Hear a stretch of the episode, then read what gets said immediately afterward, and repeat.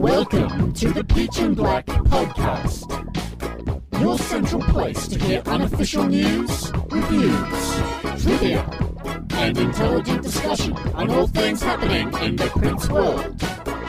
Featuring the hosts, MC, You know, it's got all those classic Prince elements. Captain, Why wouldn't you just record as much as you could? Player, It's just like a storage house of ideas. Toe Jam, Either version. I love both versions. And other special guests. Hi, this is Larry Graham. and You're listening to the Peach and Black Podcast. Hi, this is Ricky Peterson, and you're listening to the Peach and Black Podcast. What's happening, Australia? This is Tony Young from the New Power Generation. You're listening to the Peach and Black podcast. Hey, everybody, this is St. Paul Peterson, and you're listening to the Peach and Black Podcast. Hi, this is Eden Nelson, you're listening to the Peach and Black podcast.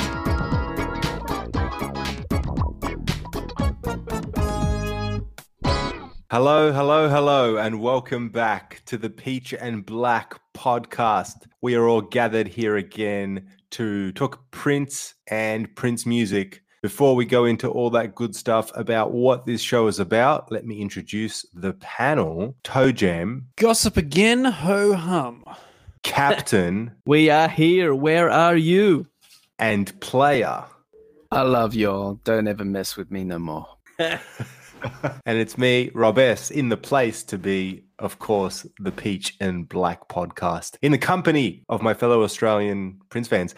Okay, let's get straight into it. We're here to talk about something that we don't really do that often. You know, we're known for album reviews, we're known for concert experience reviews and and news and views and all that sort of stuff, interviews, but we have seldom spoken about what we're going to talk about today, which is basically one-off songs that Prince recorded. And before everyone gets their knickers in a twist, as we like to say down under, uh, let me just slightly explain what we're here to do, and then Captain will maybe expound on that a, a little more. So basically, we've done a couple of episodes many, many years ago where we reviewed B-sides. And for anyone who doesn't know what a B-side is, back in the 80s in particular, Prince was known for putting together albums and he had plenty of, you know, hit music on the charts at that time and all that kind of stuff. But then he would put these B-sides, so songs that didn't make full-length albums, onto singles and onto compilation releases like the hits and the B-sides compilation from 1993.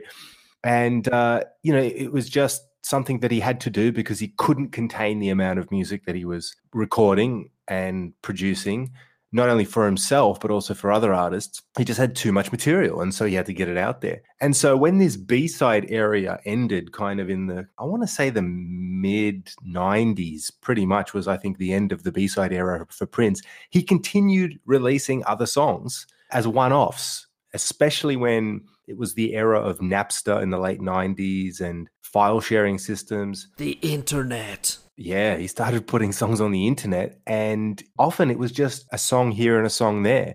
He would still come up with albums, obviously, every a few years or so, but in between albums, and sometimes while he was releasing full length albums and records, he would still release music in a digital format, and sometimes even CD singles and all the rest of it. So the whole idea is, you know, Prince can't be contained by just his album tracks. So here we are gathered here today to talk about one off pieces of music that he released across his career. So yeah, we've still got there's still B-sides that we haven't reviewed yet, and there's a load of one-off tracks that we're going to talk about. So instead of trying to exactly classify what each track was, we're just going to do them all as non-album tracks, whether it's internet stream, digital downloads, soundtrack contribution, actual B-sides, digital B-sides. We're just going to do them all as non-album tracks from now on. So that's what we're doing. Okay, so for all of you that have heard our B-sides episodes, which I'm sure all of you have, and if you haven't, go check them out. Go dig deep into the Peach and Black podcast catalog out there online and listen to those shows. But if you're already familiar with those, basically what we did on those shows is we all chose a few B-sides that we were really fond of. And we're doing the same thing today. These are one off tracks that we've selected to talk about. Let's get straight into things. This is the Peach and Black Podcast's one off Prince tracks episode, if you want to call it that. let's just take it straight from the top. I'll throw this one to myself. Song number one is P Funk.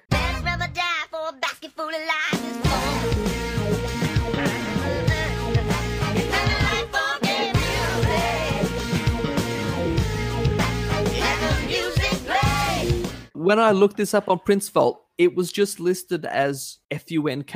I think the P at the start came in because he put it on that PFU website. Hmm. So whether it's P Funk or it's just FUNK, I don't know. So basically, its first technical release was when he sent it to the people who ran the Housequake website. And at that time, some of them had put up a protest site called PFU. Prince Fans United. Prince Fans United. And the song was sent to them by Prince under the title PFUNK, so P Funk. A Mm. few days or maybe a week later from memory, Prince released it himself on one of his own sites just under the title F.U.N.K. So technically, its first name was P Funk, but I mean, I think the song is actually called Funk.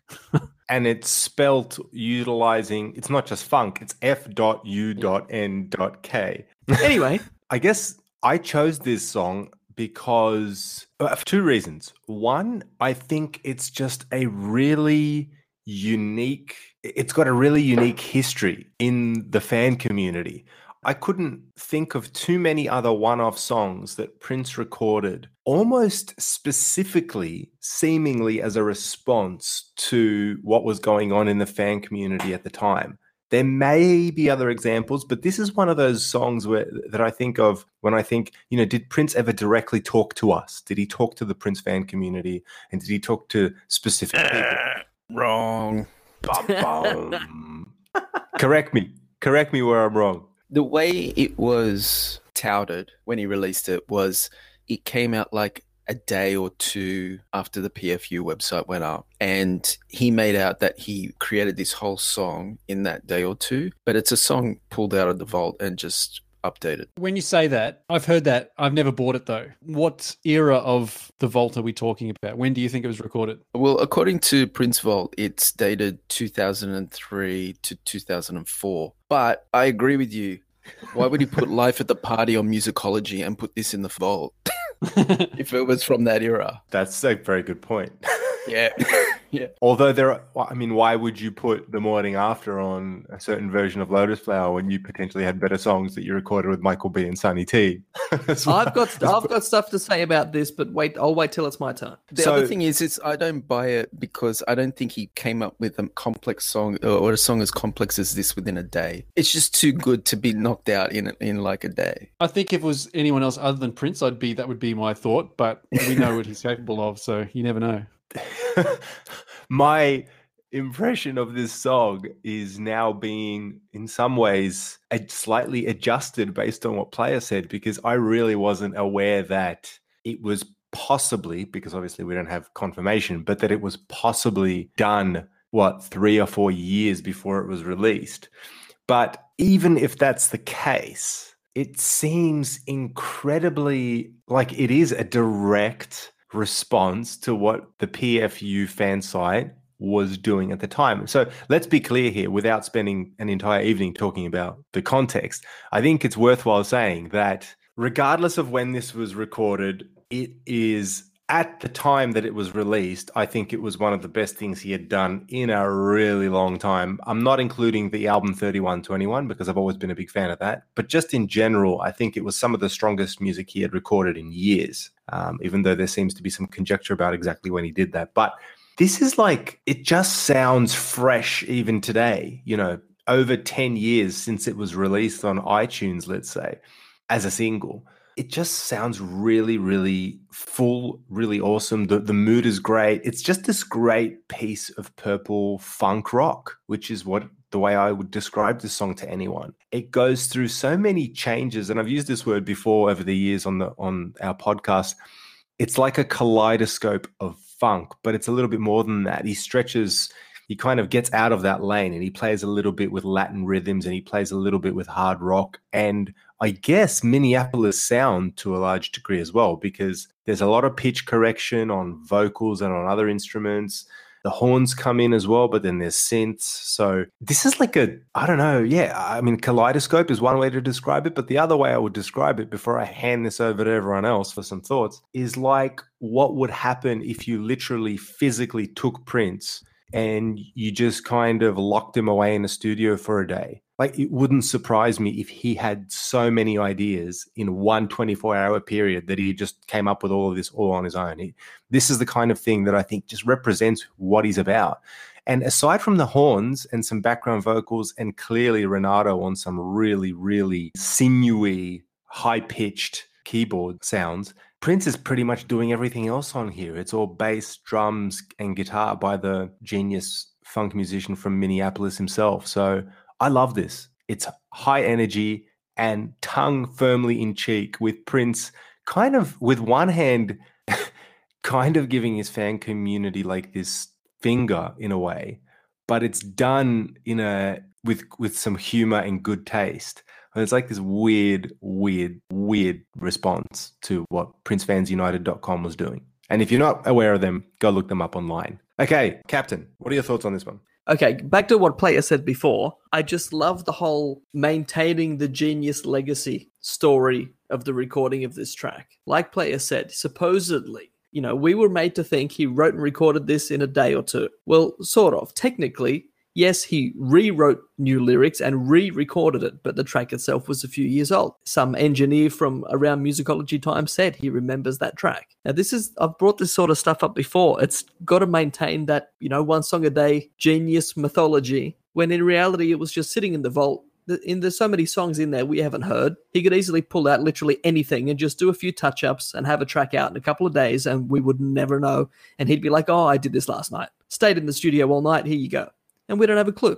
Anyway, the song itself is pretty funky. It is a surprising track to even come out of, you know, 2003, 2004, because it's, again, compared to like Life of the Party, which he did put on an album, come on. But it's it's got such a 1987 feel for me, like obviously updated though, from the Camille esque voice. That's got an almost Black Album vibe to me. And not surprisingly, the Black Album was allegedly written in response to critics who said, you know, he couldn't write funky tracks anymore or something. And this track was put out under a similar situation. He was under fire from fans for various reasons, and this was his comeback. And I remember a bunch of us saying at the time, if this is the sort of music he makes when he's pissed off, then we should piss him off all the time. because, like you said, this was the best track he'd put out in years. Mm. And, you know, it might not be the grand progression, but it sure is funky. Now, there's two annoying things in this track. One is that siren sort of thing, which is in the chorus. But then I listen to it, and without that in the chorus, it's pretty bare bones. There's just that guitar riff and not much else in the chorus. And of course, the other thing is that bloody Latin outro, and um, which I'm probably, I don't know, am I known for not liking that? When I heard this today, listening back, I thought Captain's not going to like this. But then I thought, but the whole point of this, it's a comedic part that Mm. song at the end it's like you know he's walking away all kind of overconfident but there's like it's almost like he's drunk kind of thing i thought you don't like the latin outros but in the context of this song i think it's really good it's funny It does fit, but in some ways, this song being an an actual fu to the fans, so's that Latin outro. That's how I see it. and the line which player said at the start, "Don't you all ever mess with me no more." That really annoyed people. But um, Mm. anyway, it's a good track. Good choice there. Just quickly on on what you just said, Captain. Uh, partially what Toe Jam was talking about. I I thought you would actually like this, not because of the Latin outro music per se, but just his attitude and his high pitched vocal ridiculousness with some of the things that he's saying. It's like I was thinking, Captain's gonna gonna like this kind of weird voice right in that last minute bit. You know, this song wouldn't seem that out of place in 1987. Mm. You know, it's been updated. There's some new sounding things on it, but it's got that vibe which I really like. It's a good song. There you go. All right, all right. Next up, player. What do you think about FUNK? I love this track. When I think of PFU, I think of it standing for positive FU. like it's a it's a FU song to the or to whoever, I guess the fans, but it's done in a positive way. And I think in normal circumstances when Prince was in a like a pissed off mood, you get like the angry kick-ass Prince, and he is kick-ass on this track, but it's it's more. It's not even like he's bitter. It's it's almost like you know And I just remember when that song came out, like all the fans were kind of like, it was kind of like a real low point. It was, it's very much the fans and Prince kind of standoffish with each other. And um, I just remember when this song came out, all the fans lost it. Like they just thought this is like the best song that's ever been released in like Hmm. it really years. split the community because everyone was kind of pissed off, but then it's like, damn, that's funky. Okay, it's good. yeah. So um, yeah, I like this track. It's a feast for the ears. There's so many changes through it. It's rocking and driving and cool and funky all at the same time. The most notable thing is the Camille voice is back. It opens up with that rock and distorted wah wah guitar riff. Those rim clicks on the snare is super funky. It's you know very different for a Prince song. The horns are absolutely oozing through it. Renato's working that red Nord synth. The break around three minutes twenty five, where he says "now guitar, now guitar." It sounds straight out of Play in the Sunshine, like Hmm. same boss drum machine preset break used with the beats and the hand claps. Some cool lines. You might not like the taste, but I'm still gonna stick your face in this funk. It's kind of like when a dog shits somewhere and you rub his nose in it. You know, it's the same kind. And then uh, I like the each breakdown of each instrument. You know, the ho hum, listen to my drum, and your face, um, listen to my bass, and we are listen to my guitar. I reckon that's really cool. The music's always changing, making it a journey and pleasure to listen to. And then you have Captain's favorite, the Latin outro, and my opening comment about "I love you all." Don't mess with me no more. I reckon that out of everything is like the direct message to the fans. Like, if this is a vault track, that was definitely added. And yeah, uh, the other line that Captain mentioned about, you know, it might not be the grand progression, but it sure is funky. So I think that's another interesting inclusion into the song. But yeah, out of all these one off tracks that he's released, this is like one of the top ones that I, I really, really like. This should have made it onto an album. Yeah, and it's when I hear you say well, at the beginning when you started talking about PFU, kind of stands in your mind stands for like a positive FU. It's it reminds me of how ironic it was at the time and still is today to think about the fact that Prince either recorded or re-recorded this song, updated the lyrics, and then initially released it on the website of fans, the very fans that were allegedly upset and frustrated with things that he was doing. So it's like it's just weird. It's like he gives with one hand, but then you listen to the song and he kind of takes away with the other. So it's really, really funny from that perspective. And it's very, very ironic that he should be releasing that. Uh, it's just in, in a way it's genius because you're going straight to the heart of the matter. These these fans that are bubbling over with anger, but and you so so what do you do? Like you send them some music. so it's genius because they would have to listen to it, and then when they listen to it, it's hard not to bob your head to this because it's so darn funky. And just before we go to Toe Jam, I kind of wonder whether or not band members now, when they look back on their experience at Prince, do they see some correlation between what we're talking about, between the Prince fan community and Prince, and maybe what it was like being in a band with him or collaborating with him and jamming with him as, as a musician? And what I mean by that is, was the music so bloody funky and was he just so freaking talented that even when he might have frustrated you, whether you're a band member or a producer or engineer, well, not producer because he never really had a producer, did you just kind of take that because God, the music was incredible? I just wonder about that sometimes. But let's take it, uh, pass it over to Toe Jam. The baton is yours. Well, it might not be the grand progression, but uh, all right. I, I'm in total agreement. I think this is probably one of the top five tracks of the 2000s. You're talking about, yeah, I think so. If you think about best songs of the 2000s, it's hard to not think about this one, I think. Okay. Um, if we were talking earlier about if this was potentially recorded around the musicology era, I mean, in terms of the, why that maybe didn't make it onto the musicology album, it could be that you know the songs on the musicology album and even thirty one twenty one were kind of more in a more of a commercial mold, whereas this is more of a uh, something for the fans, something a Mm. bit more obscure. I, I don't know about that though. To me, when I hear this, the sound of it, I hear the Deliverance EP, and I hear songs like the you know the Dollar Sign song from which came up on Lotus Flower. That's the kind of song sound I hear. I mean, I don't know who's playing on drums on this, but in my head, it's always Cora playing drums. It doesn't sound like Blackwell to me. So I don't know. I'm I'm kind of not sold on that 2003 recording thing. But Toe Jam, he could have just recorded like a funk track or like a Oh, yeah. jam or some ideas, right? And then like a few years later, just re-recorded those parts, right? Exactly. Yeah, I mean, it could be that he's you know recorded a two or three minute demo and then he's given it to the band and said, right, let's turn this, let's flesh this out, and then they've recorded it. Storage house of ideas. Yeah. That's it. That's exactly what it is. He may not even have had any lyrics or vocals back then. Hmm. It could have just been a, an instrumental. And then he's like, okay, I need a f- really funky instrumental to come back at these fans with. And then he just pulls this out, re-records parts of it, and then sings sings lines that are current at the time. Maybe who knows? All right, so I want to get to the, the music specifically now, and that is um the verse. The melody of the verse is very similar to "Nasty Girl," you know, and then a dun dun dun dun dun dun. It's it's it's very "Nasty Girl" that melody. When you hear it and you compare them, you're like, oh wow, he just ripped off the melody from "Nasty Girl," chucked it in there. How dare Uh, he. I love the bass and the guitar in the verses, just doing this real tight dun dun dun dun dun. It's so tight in the background there. Really cool. I love all the pitch fixing stuff, like on his vocals, obviously, but even in the verses and pretty much through the whole song, he like just plucks this note on the guitar and it then he bends it and it's just like sounds like this meh. It's just such a cool sound. In the uh the bass line, it's often got this flat three two, flat two one that's kind of just chromatic descending down to one, which he actually did in a lot of songs around this era. So I think it's in guitar and I think it might be in love.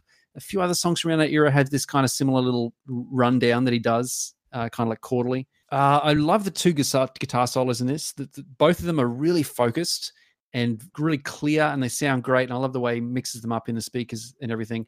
And I love that tight stop at 2:32 where the band stops and the guitar is just doing this. That's really cool. That's the best I can imitate it. Lyrically, I mean, there's some really fu lyrics in here. You know, it might not be the grand progression. The only reason you say my name is to get your 50 secs of fame which I, hmm. I swear he says seconds, it's like sex instead of, you know, everyone, everyone thinks 15 minutes of fame. But anyway, player said the best one, might not like the taste, but I'm still going to stick your face in this funk. That's so cool. Shelby J's in there. Now that's funky. You know, so by this stage, she's really kind of made herself a staple in the band and her voice is becoming more present in songs. I love the band feature thing, you know, guitar man, the bass, the keys. This song has always kind of reminded me of Crystal Ball, not in terms of the song, but in terms of Oh, the structure of it, in terms of it, it's quite long. It goes through different phases. It's got that slightly comedic element about it where he's, hey, here's the band. You know, I'm in this dark funk song, but hey, let's feature the band. Like, and it's obviously it's Prince playing a lot of those parts anyway. So that's really cool. I just quickly, I cannot believe I never made that connection between the similarities between this and Yeah. Crystal Ball. That's just as as someone who we who we know, a bit of a head buster. That one. I mean, they're totally different songs, but you can tell they're from the same brain, I think. Hmm. One second, I'm just getting a chocolate cake delivery. that's that's staying in the show big time. but I just want our listeners to know that everyone on this podcast gets treated well, fairly. we are well fed, and we uh, we do hydrate ourselves. Now stick your face in that cake. Yeah. I just wanted to add for all these tracks that we're doing, when we did the B side shows, we said what they were the B side of. Because these were just one off tracks, I've just got the dates they were released. So I'm just going to say the 8th of November 2007, and we're done. Okay. Cool. Okay, so my favorite part in the whole song starts at about 450 and it goes for about a minute and that is the guitar. This by this point you know the song's going into overdrive the ride cymbals coming down they're jamming out and the guitar is just playing this two note bend. Like it starts on one note and then it bends down does it again. Then it goes up. And it just keeps going up and up and up and up. And it's like two guitar notes. He's he's obviously overdubbed it. There's two parts going on. And that part is just really cool. The way it builds it's almost like a you know a hungry beast going feed me feed me feed me. And it's just going crazy. That's the really cool part. And then at the end of all that you get these funky horns over the top of one of those sailing guitar notes really cool big breakdown line whole band's going at That's that point cool. That's yeah, really I mean, cool. it's got everything. The song hasn't it? And then the Latin outro. The Latin outro is hilarious. I think The- the, the acoustic piano, that rim click's just going click, click, click, click all the way through it. And then um, some of his lyrics in that part are really funny. You know, there's a little bit of a Jehovah's Witness reference in there, like you know, the world that is passing away. And and um, basketball fans will get this one where he says, "I'm out like the wolves in the first. And Mhm. uh, anyone who knows the NBA at, at that time, the Timberwolves were notorious for making the playoffs and then getting you know Yeah. bungled out in the. You know, this is the Minnesota Symbols, you know, Prince's team getting bungled out in the first round. So uh, it's a funny basketball reference in there. So like, it is very very 1987. It, it could very easily have come from that part of his brain. You know, Black Album, Sign of the Times, Crystal Ball. Uh, you know, it's just him coming back and doing that sound again. And I think this is a really great track. And he started playing it live. You know, the last um, I don't know three, four, five years of his career, he started playing this one. Uh, I would have loved to have seen it. As far as I know, he never did like a full seven or eight minute version. I could be wrong, but I wasn't. I'm not aware of that. But luckily, because I was in Switzerland in 2013, he did he did like a maybe a one and a half minute section of this, and then they went into another song. So yeah, I would have loved to have actually heard and experienced this song live in its full form, but unfortunately, I never did, and I don't think uh, I don't think it, it ever happened. So Here's something for you. Like we don't know how much of this came because of this PFU situation or what was on the track if it came from the vault. But if it came from the vault, what happened in like late 2003, early 2004 to make him go back and do this 87 sound? That's the interesting thing to me. you know, he's all about going forward and doing new stuff. And then all of a sudden, around that 2003 4, he's like, I'm going to go back and do this sound. That's weird to me. Well, I mean, he had a few years there, you know, doing the, the uh, he, he went through that kind of jazzy phase, one night alone, expectation, news, and even I mean, musicology is is a pop album, really. I mean, and this is pretty funky for this that era. Yeah. Yeah, this is Mm. so far removed from anything on musicology. It's just weird that this, you know, whether it came from 2007 or it came from 2003, what made him go back to this sound? That's the question for me. Well, you know, you prompted me to think about something else, Captain, which is this was kind of around the time between somewhere between 2003 and 2005 when he recorded a lot of material and a lot of instrumental jams, allegedly with Michael B and Sonny T. Now, some of that stuff came out on the album 3121, some of it came out on Lotus Flower. So I wonder, you know, if this Oh, was yeah. one of those jams. Uh, and I wouldn't be surprised to hear this song on a 3121 album or the the Lotus Flower album really. I mean maybe if the lyrics weren't as specific to, you know, Mm. pointing his finger back at the Prince fan community, I think, you know, that kind kind of dates this song in a way. Because the music that- is yeah, pretty fresh. That 3121 album's got that sort of heavy, dirty sound, and so does this track. Mm. Yeah. The other thing I was going to ask everyone here when, when Toe Jam said the, the Latin outro, I was going to say, does everyone, when they hear that Latin outro, immediately think of the song Get on the Boat? It just reminds me of every Latin outro that he's done. it reminds you of every time Renato's behind the keys. The, the acoustic piano works really nice in that part, though. Some really cool stuff going on. okay, as usual, way too long in the first track. Let's go. Very good. Okay, next song. I'm going to hand this over to the player himself to introduce it. What did you choose, player? So for this one, I decided to pick a song that Prince actually doesn't. I was going to say doesn't sing on, but I think he's doing a lot of the background vocals. It's from a soundtrack, and I am talking of Superhero.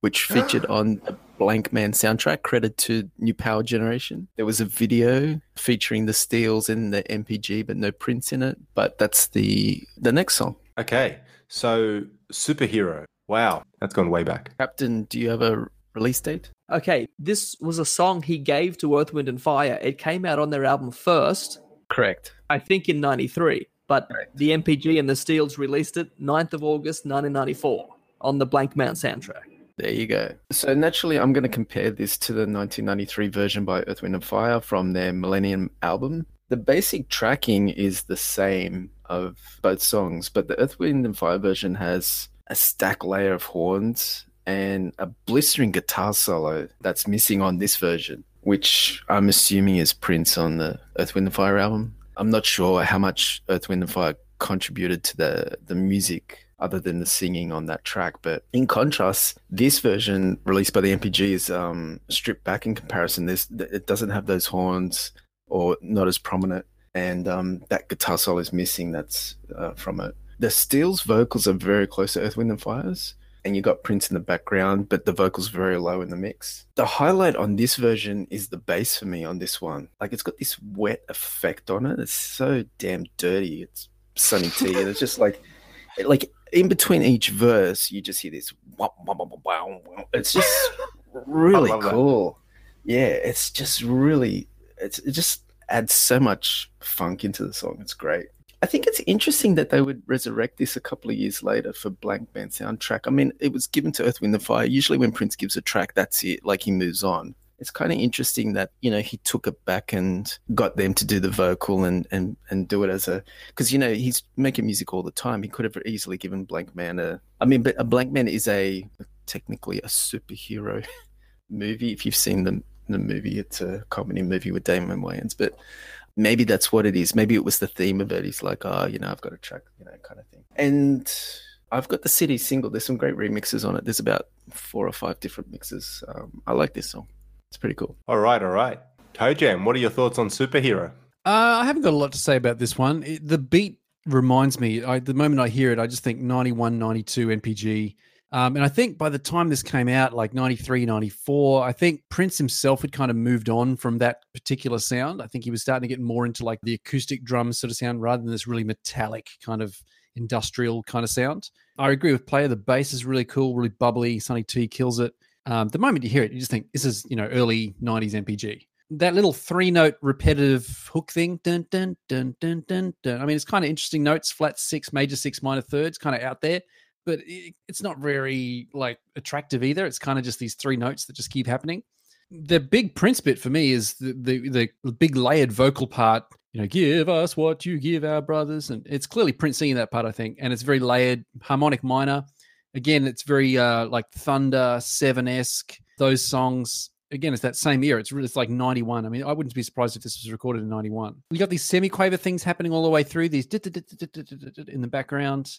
I just kind of find the steel like the Steeles are a great backing quartet, I guess. Uh, you know, vocal quartet harmonies really good. I just find the the lead vocal in this kind of uninspiring. It's not really. I don't think the singer has much to work with either. The melody is pretty boring. It's just one note, no, no, no, no, no, no. And I just think it doesn't do anything for me. It just sounds like a really kind of uninspired vocal, and that's both um, melodically and performance wise. So, I mean, I don't listen to their song very often. I do remember, I haven't listened to the Earth, Wind, and Fire version for a while, but I do remember there are some horns on that. I'd be interested to go back and listening to that. And especially now that players said that there's another guitar solo. So I, I, I want to go back and listen to that because I think that could spice the song up a bit. But yeah, I mean, there's some cool moments in it, but in, the in the overall plethora of early 90s NPG, this is pretty forgettable. Okay. Captain, give us your take. Okay. So even though we don't have Prince on lead vocals, we have all the Steeles and NPG doing all the music, Michael B on drums, Sonny T on bass, Tommy Barbarella, Morris Hayes on the keyboards. So already it's good with that, just with that the band that I've got there. But the thing for me is this version of it is missing some of my favorite parts from the actual NPG version, which I don't think ever turned up anywhere. It's got some great vocal arrangements and also segues into Outer Space by Billy Preston, and it's funky as anything and and that stuff that's the highlight of the track for me. And on this it's just not there most likely for licensing reasons i'm guessing outer space isn't on here. That's true. Yeah, that that part is really good. that's my favorite part of the song. So this version as it is is just uh it's a pretty forgettable track. Like when i listen to it when i listen to this version of it or any of the remixes all i can think of is the parts that aren't there. As it is it's okay. Like toe jam said um it looks like this was recorded like uh, mid to late 92 so it's um yeah it's still it's got those sounds and i never grab this cd single and go oh i need to hear the in the house mix of superhero so yeah Yeah, the if anything that says in the house dates dates any piece of music to about the early nineties, I would say. silky smooth something Yes. Shock G remix. Man, when I think of this song, it's not memorable. So I agree with Captain. There's not a whole lot going on in much of it, especially the vocal line. So I agree with Toe Jam. But the person I agree with the most is Player because that bass programming and that and all that kind of stuff, that wet thing he was talking about, don't take that out of context, is freaking just funky. And this is the thing. Another reason, as if we didn't have enough reasons why we all love Prince's music so much. is that he has this ability to put a piece of music together that isn't necessarily revolutionary or incredibly amazing, but you just take the bass programming off this and the keyboard work and that alone has just it's just got the the touch of a truly funky man. so that's why I like listening to this sort of stuff. Now, I agree, I don't reach for this. I very rarely listen to it, but listening to it in the lead up to our review show, I'll, I'll say I don't love it, but at the same time, I have to like be in awe of how many times he put some funky ass sounds on his records, you know, even like a single like this, a, a one off track that possibly many hardcore Prince fans aren't even overly familiar with has some really really funky moments and it's so rubbery like it's wet and it's rubbery and it's got some kind of arpeggio like playing on the keys that that are, that are really cool so that's why I like it. I like this as a one-off track because if it comes on, I'm dancing. I'm dancing, baby. I, am not a dancing man, but I'm dancing to this. So He's a So, uh, dancing machine. Frank Zappa and Jackson Five mixed together. I haven't heard that. I haven't heard that before. Like Toe Jam said, the Steeles vocals weren't very. I can't remember the word you used, like passionate or something. And like they're great as a. I'm just. I'm talking about the, the verse. Yeah, I'm talking about the verse, Yeah. not not their harmonies and stuff. Yeah. Mm, Their harmonies are great as a vocal group. They're great, but when they're doing, you know, just solo things like in the verse, there's there's nothing there. They're just singing. They're just doing their job. It's when they do their harmonies and stuff that they you're like, wow, these guys are great. But Mm. just as normal singers, there's not that much that you're like, oh wow, he's a great singer. Anyway, But they are. You're right. They are good. I mean, they're they're gospel infused in a lot of the stuff they they normally do. I'll just say I think we kind of alluded to this before. I mean, my my suspicion is is that this song was, re- you know, the idea of it, the lyrics were and everything were recorded before the Blankman um, movie was even announced or anything. And then when the Blankman movie came out, Prince is like, "Hey, I've got a song that would fit that perfectly. Here you go." Yeah, I agree. Just for completest sake, has anyone seen the movie Blankman? No. I'm sure Player has. No, I haven't actually. Oh, Okay.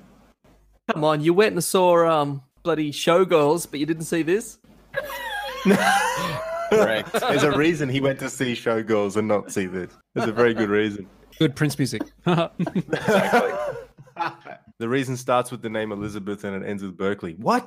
Okay, let's keep going. It is rated on IMDb as a modest 4.9 out of 10 with over 7,000 reviews. So, uh, for all of you crazy movie lovers out there, check that one out. And remember to And I bring a parent because it's PG 13. I reckon three thousand of those seven thousand were people that watched it primarily to s- hear the Prince song. exactly. Oh, God, that's funny. Okay, next song is going to be introduced to us by a man on this show. His name is Captain. He's a What did funky man. He's a fucking man. Okay. 4th of May 2004, there was an album released which was a bunch of covers of Jimi Hendrix songs. Prince covered a song which originally was called Red House, and because he likes purple, he called it Purple House.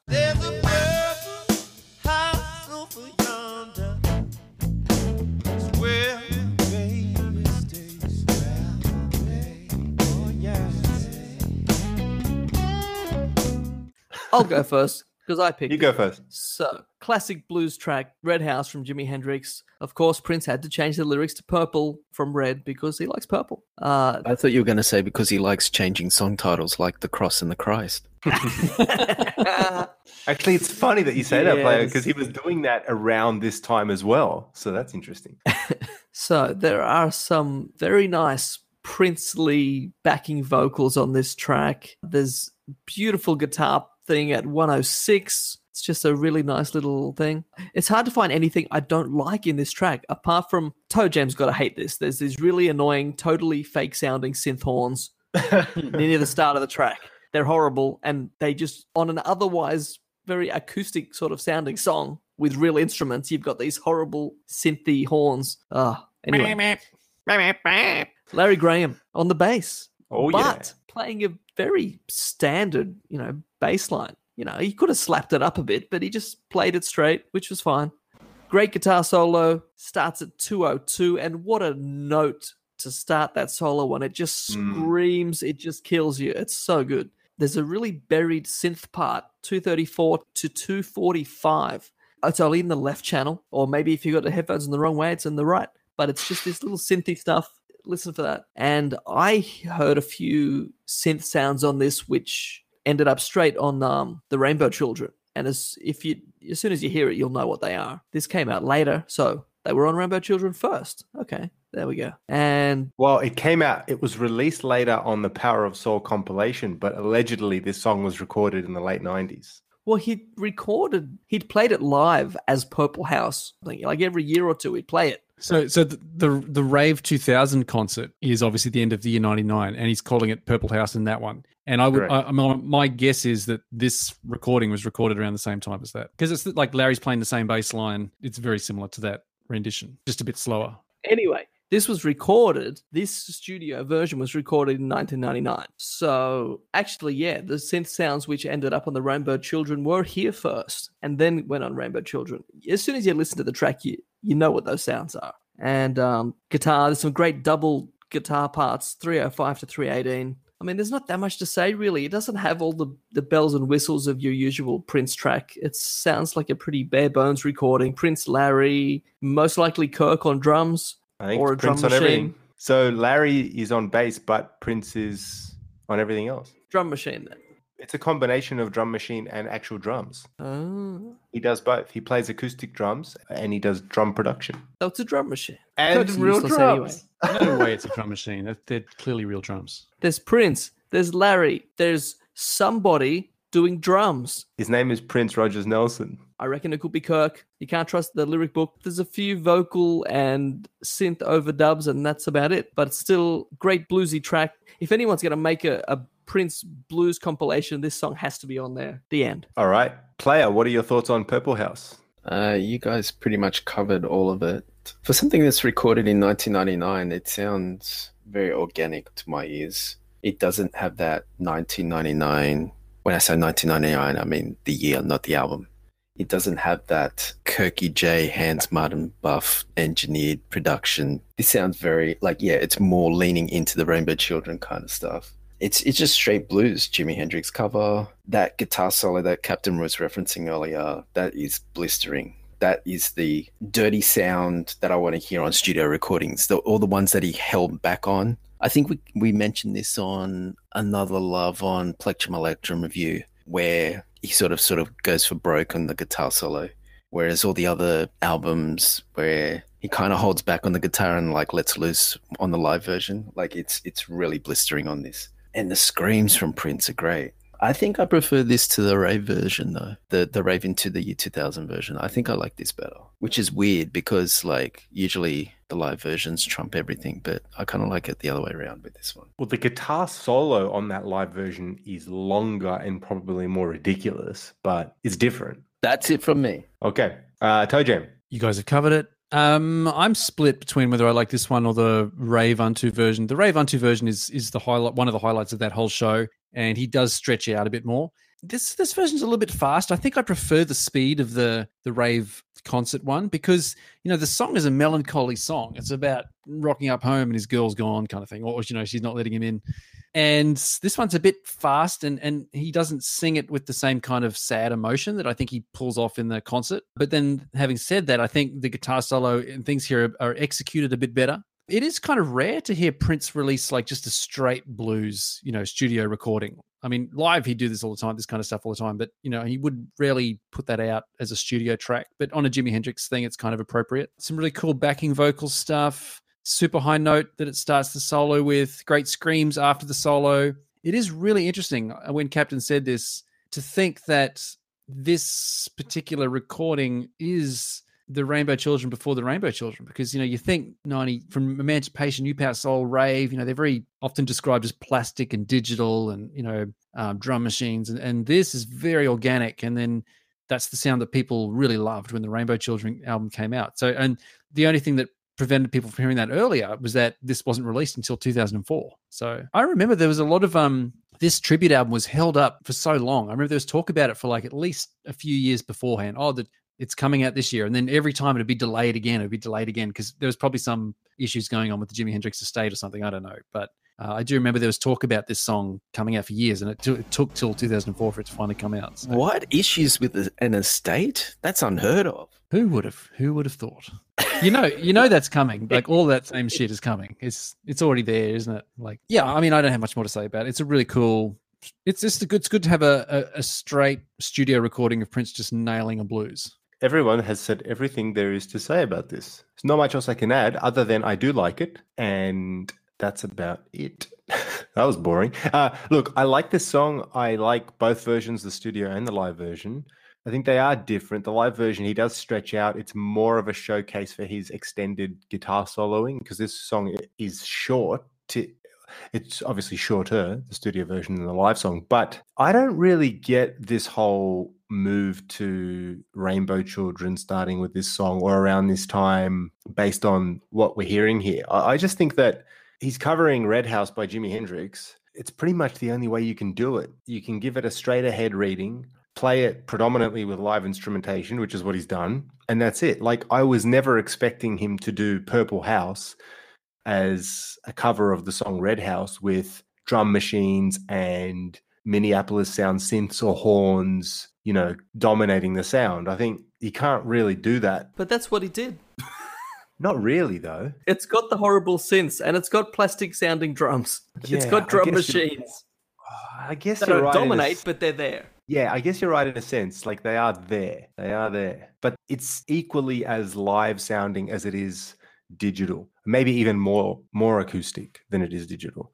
But yeah, that's about it. It's a good song. I'd love to hear actually I don't even know if I'd love to hear, but it would be curious to hear what an entire album's worth of this sort of material would sound like. And there was always rumors back then in the late 90s that Prince had recorded an album of Hendrix covers and I I mean, if you're going to do Purple House, you might as well do another eight or ten songs, right? If you're already sitting there in Well, the I studio and you We've Larry got two Graham of them. We've got two Yeah, of I mean, already. there's here's a machine gun that came out. I think it was titled Habibi. Yep. Oh yeah, Um, yeah, yeah, yeah. from that's NPG Music Club. So I mean, they probably recorded the same day for all I know. Completely forgot about that. And on um, oh, what is it? Montreux, Spanish Castle Magic. Oh yeah. Yeah. Yeah, I mean, he does a live version, but you're right. Actually, there could be a studio version hanging around somewhere. Surely there is. Hmm. Who did Villanova Junction? Is that Jimi? Who's that? Yeah, it's Jimi. Yeah, that's right. Yeah. There's loads of them. But them. again, but yeah, but those are all live versions. Like the question is, is there a studio album? Who knows? There'll So be yes, Paisley Park rehearsals just like this one. we can only hope. So let's keep the show rolling and hand the baton over to Toe Jam to tell us all about his little selection. Go.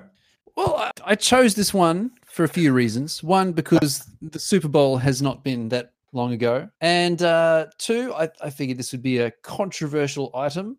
And um, the name of the song is "Purple and Gold."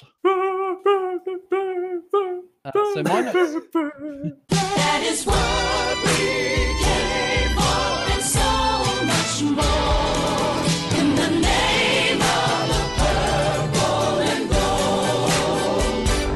My notes here say it was recorded on January 17th, 2010, and streamed on the Minnesota Vikings website January 21st, 2010. Correct. Hmm. Uh, okay. Well, am I taking this to straight start off? I guess I am. This is a hard one to review. This song is quite possibly the maybe tied with Wedding Feast as the cheesiest thing he has ever done.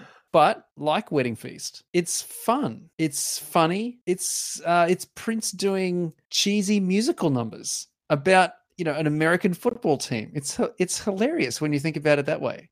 It's like you know you you you think of NFL, you think of you know masculine guys with massive muscles. Like it's a very masculine sport, and then you get this musical number. High School Musical.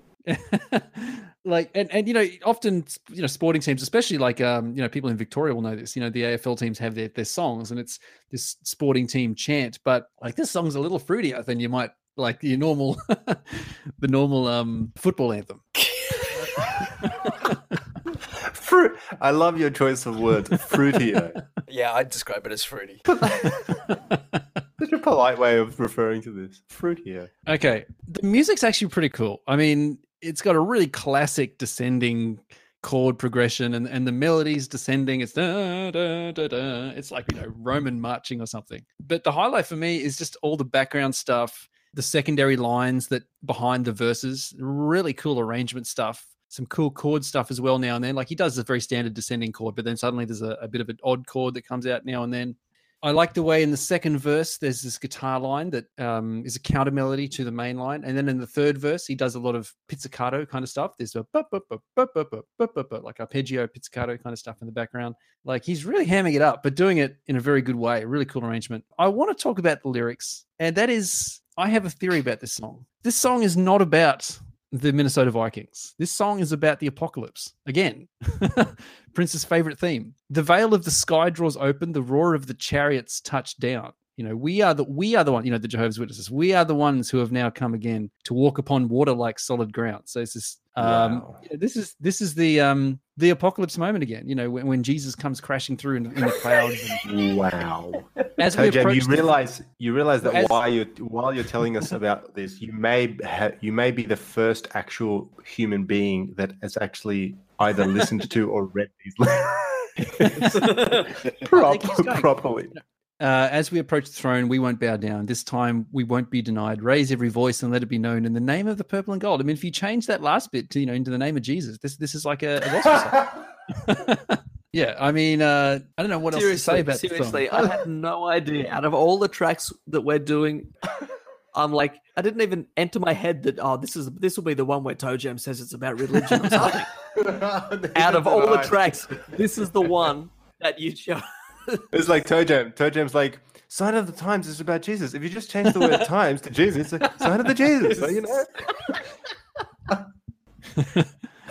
No, but um, I hope you can see what I'm saying though. There- There's very little in there that is specifically about football, except for maybe towards the end it starts getting. But you know, these opening verses, it's like you know, this could just be like another Prince apocalypse song, which he's known for. The guitar work's just really good. There's some great guitar work. I I remember hearing this the first time and just being repulsed by it and thinking, what the hell is this nonsense?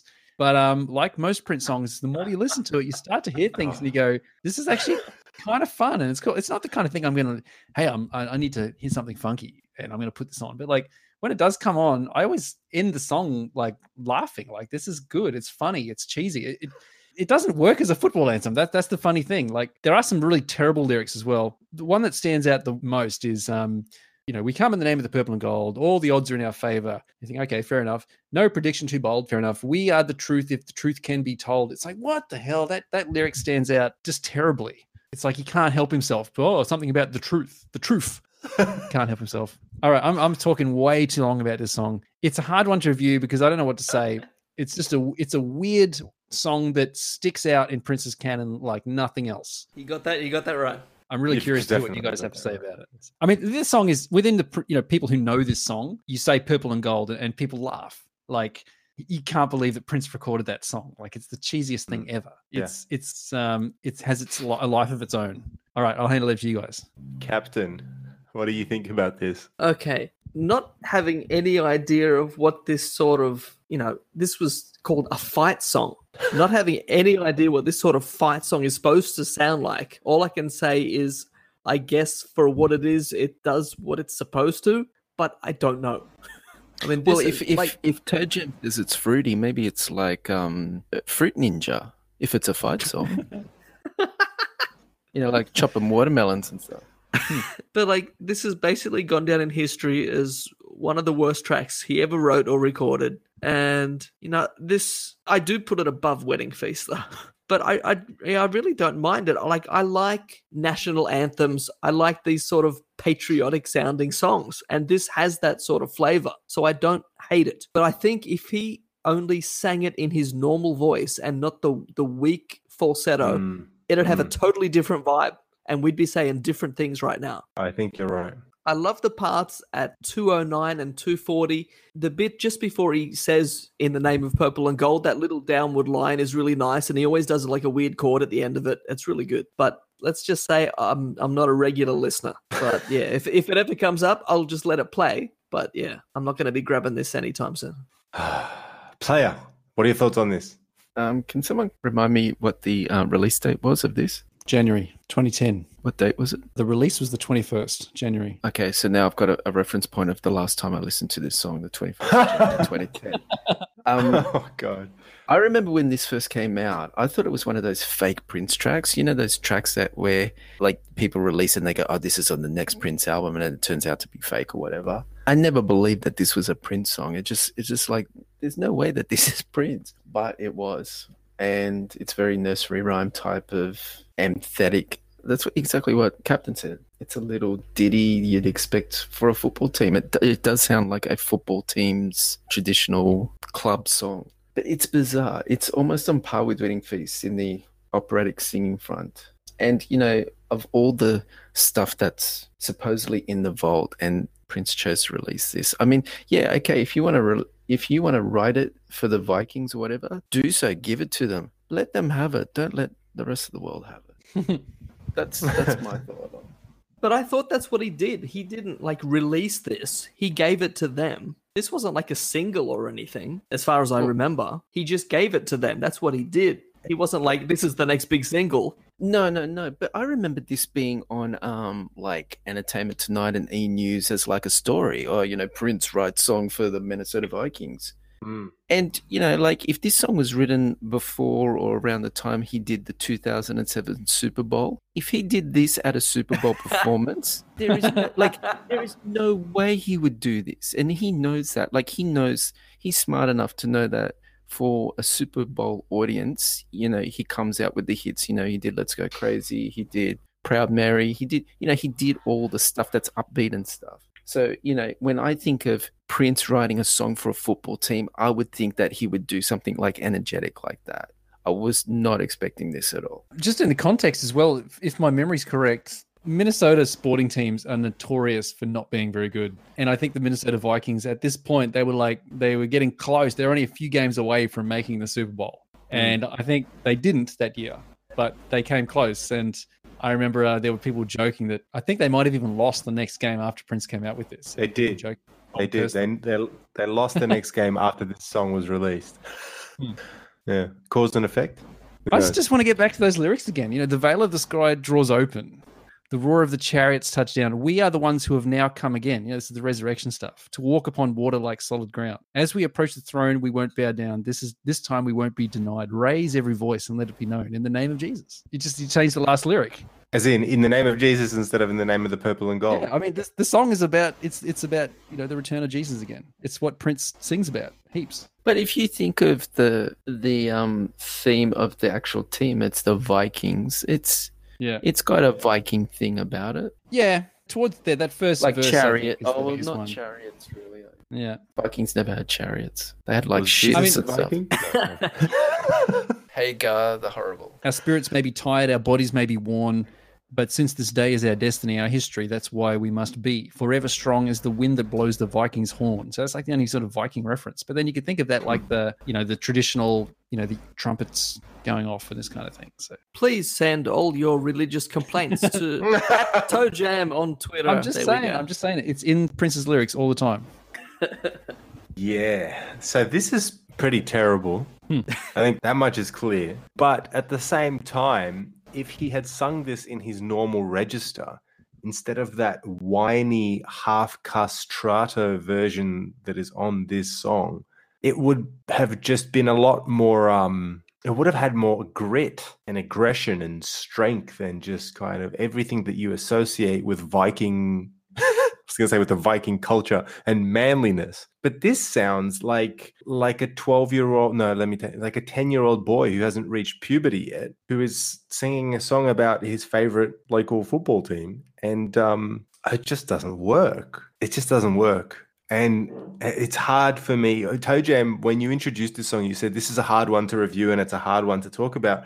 For me, it's really easy to review. This is like a joke. Like this is this to me is like I don't want to overdo it when I say this, but really, what state of mind would you have had to have been in to offer this as a motivational piece of music to a team that you were hoping was going to win their next game. I mean, even being a hardcore Prince fan, if I would have been on the Minnesota Vikings team that year and I had heard this, I probably would have spiraled into a depression rather than hmm. being, a, you know, like, like, like, you know, pushed into some sort of higher Adrenaline. Yeah, like this doesn't adrenalize me it at all. it's like What's- this is not the song you want to be. I can totally imagine in Prince's head, he's like, I've got this song for the Minnesota Vikings, and it's going to be the song that they sing it before every single game. And then, you know, I can imagine playing it to the management and just being like, thanks, Prince. The other thing is that if this song had worked, which it clearly didn't, not only on a purely visceral level, but also if it ha- if they actually had won a few games and made the playoffs and potentially won the Super Bowl, let's say, which was never going to happen either. But if it had, maybe Prince was thinking, you know, if this song does its job, they'll have no choice but to play it at a bigger event. And then all of a sudden, all of those Christian, those highly kind of, uh, you know, the the ideology in the in the lyrics that Toe Jam's referring to might gain a bigger uh, audience. And if they don't, then it's not a big risk because probably a few people will hear it. But, you know, like, what have I got to lose kind of thing? Maybe that's what he's thinking. It's Mm. like an opportunity for him to get his message out there through his favorite sporting team. But he forgot one really, really big uh, factor, which was it needs to be good. Make it good. yeah, just make it good. Like when you hear "We Will Rock You" at a football stadium, that would have the hairs on the back of your neck standing up, right? But when you hear "Purple and Gold," I mean, man, I would not want to be on that squad after hearing this piece of music before you're about to run out onto a fo- football field where you're allegedly going to batter and bruise the other team into submission. This ain't happening. It's This, of like, you know, this you was- this like um this brawl going on in the middle of a stadium, and then over to the side there's like these you know girls throwing petals or something. It's, it's like something out of Fantasia or something. exactly.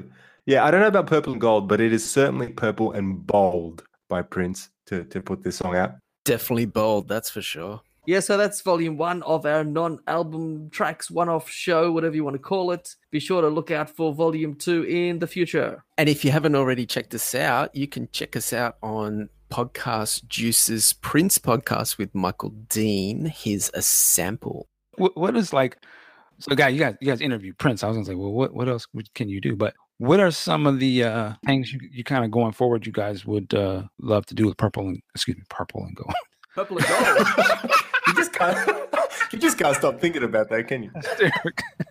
what are some of the next uh you know on the horizon things that you would love to do with the peach and black Oh well, Mike, we're gonna do the purple and gold podcast. And you can also catch us on Facebook, on Twitter, Instagram, and YouTube. We're on all those things. Or if you really want, you can send us an email at peach and black podcast official at gmail.com. So until next time, this is the Peach and Black podcast signing out. Bye bye. Bye.